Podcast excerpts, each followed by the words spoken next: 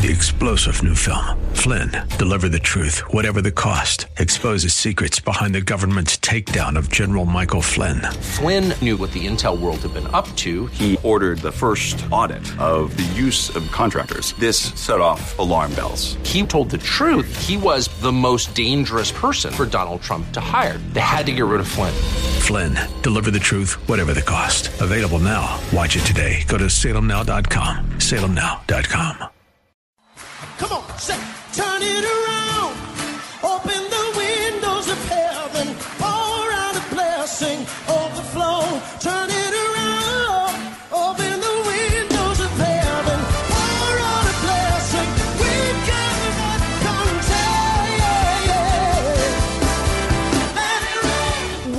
to Beyond the Veil, a ministry of Dayspring Chapel. Arise, shine, and excel. Located at 1628 Hyde Park Ave in Hyde Park, Massachusetts. As Luke chapter 1, verse 78 and 79 tells us, according to the tender mercy of our God, whereby the day spring from on high has visited us to give light to them that sit in darkness and in the shadow of death to guide our feet in the path of peace. Now let's listen in to today's message from Pastor David Oluwadara. God put him there until God made it real what God already gave him. Amen. Hallelujah. So, what is ours? What is ours will only become ours when we have been patient and obedient, or be obedient and be patient in the name of Jesus. Very, very important. You know, the dynasty or the kingship, the kingdom of Saul came on hurriedly and ended tragically. The government, the kingdom of David, came on slowly, gradually, patiently, and is going to last how long? Forever, eternally. Amen. Big, big difference. Big, big difference. May the Lord teach us patience in the name of Jesus. Patience will do anything. Patience will do anything. Patience will change anything, will turn anything around. If you're just willing to submit to the procedure and to submit to the period, you will be a good product in the name of Jesus. Amen. Let's look at this. When you don't want to wait for what God wants to do in your life, you take matters in your, into your own hands, using your own intelligence and experience to make decisions in serious matters of life. Let me say that again. When you don't want to wait for what God wants to do in your life, then you take matters into your own hands, using your own intelligence and experience to make decisions in serious matters of life. Proverbs 3 5 to 6 says to us, Trust in the Lord with all your heart and lean not on your own understanding. In all your ways, acknowledge Him and he shall direct your paths. Trust in the Lord with all your heart. Lean not on your own understanding. Don't depend on your intelligence. Don't depend on your intelligence, on your experience.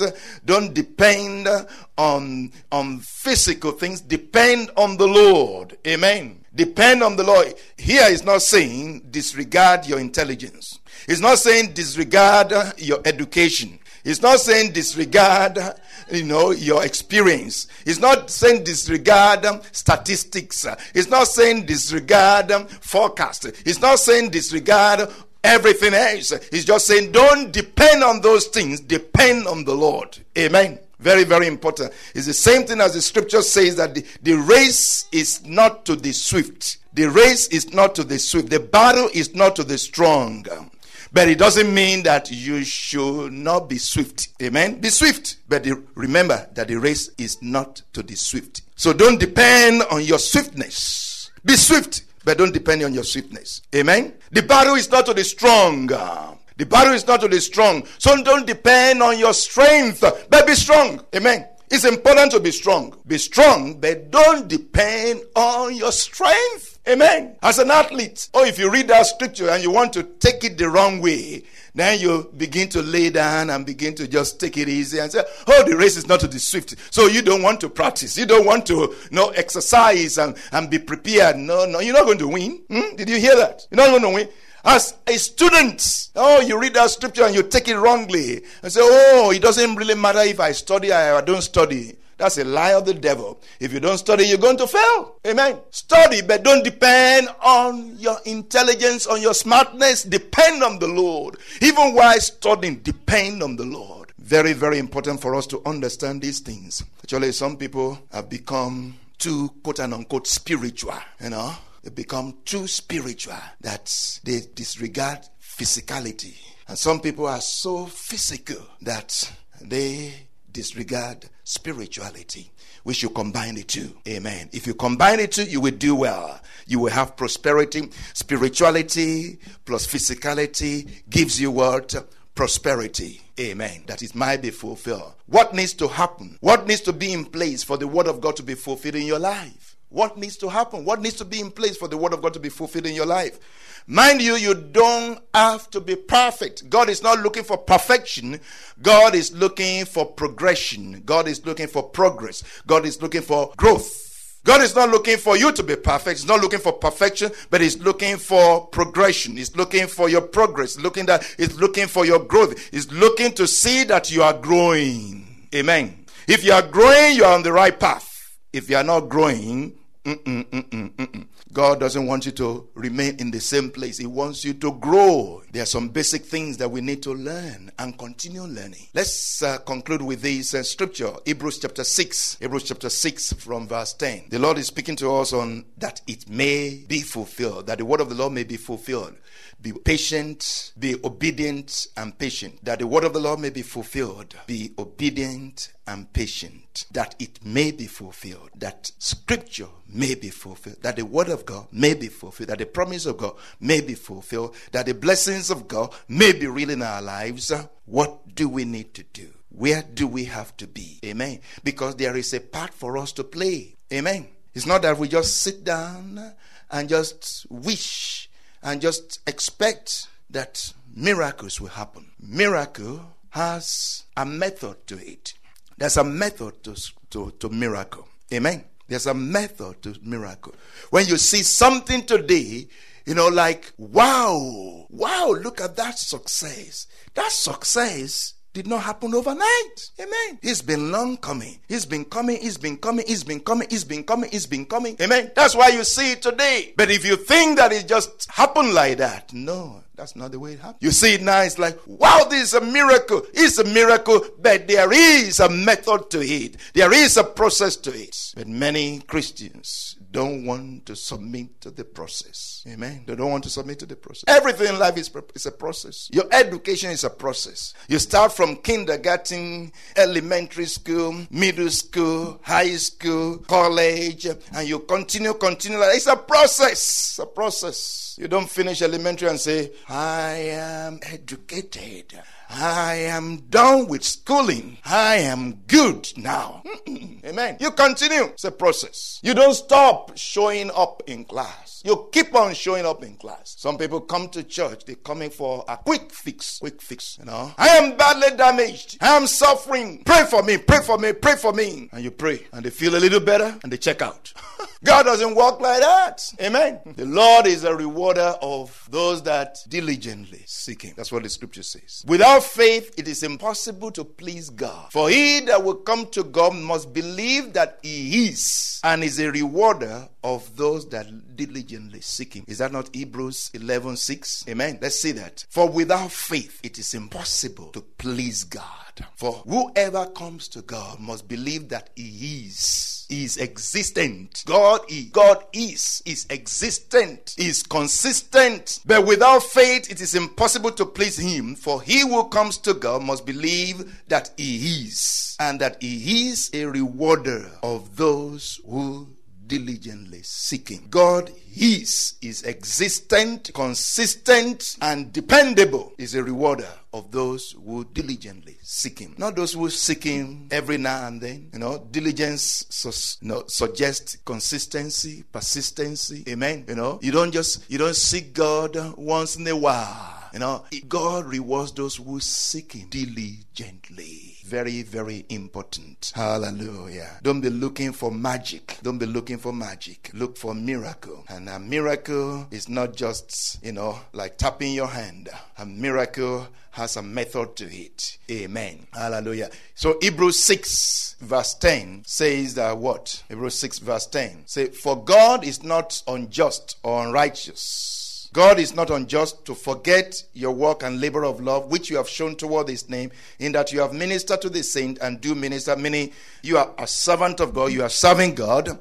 And we desire that each one of you show the same diligence, the same diligence. Another, the same word is coming up. Show the same diligence to the full assurance of hope until the end. Meaning you don't give up. You don't give up. But even in not giving up, you don't slow down. That you do not become sluggish. Oh, I used to be in church. I used to, you know, I used to serve God all the time. I used to be in the choir. I used to do this. I used to do that. No, no, no, no. He said, don't become sluggish, but imitate those who through faith and patience, faith and patience inherit the promises. Those who through faith and patience bring to pass the word of God in their lives. Those who through faith and patience, you know, experience the word of God being fulfilled in their, in their lives. Those who through faith and patience, faith and patience, obedience and patience inherit the promises of God. Then there is an example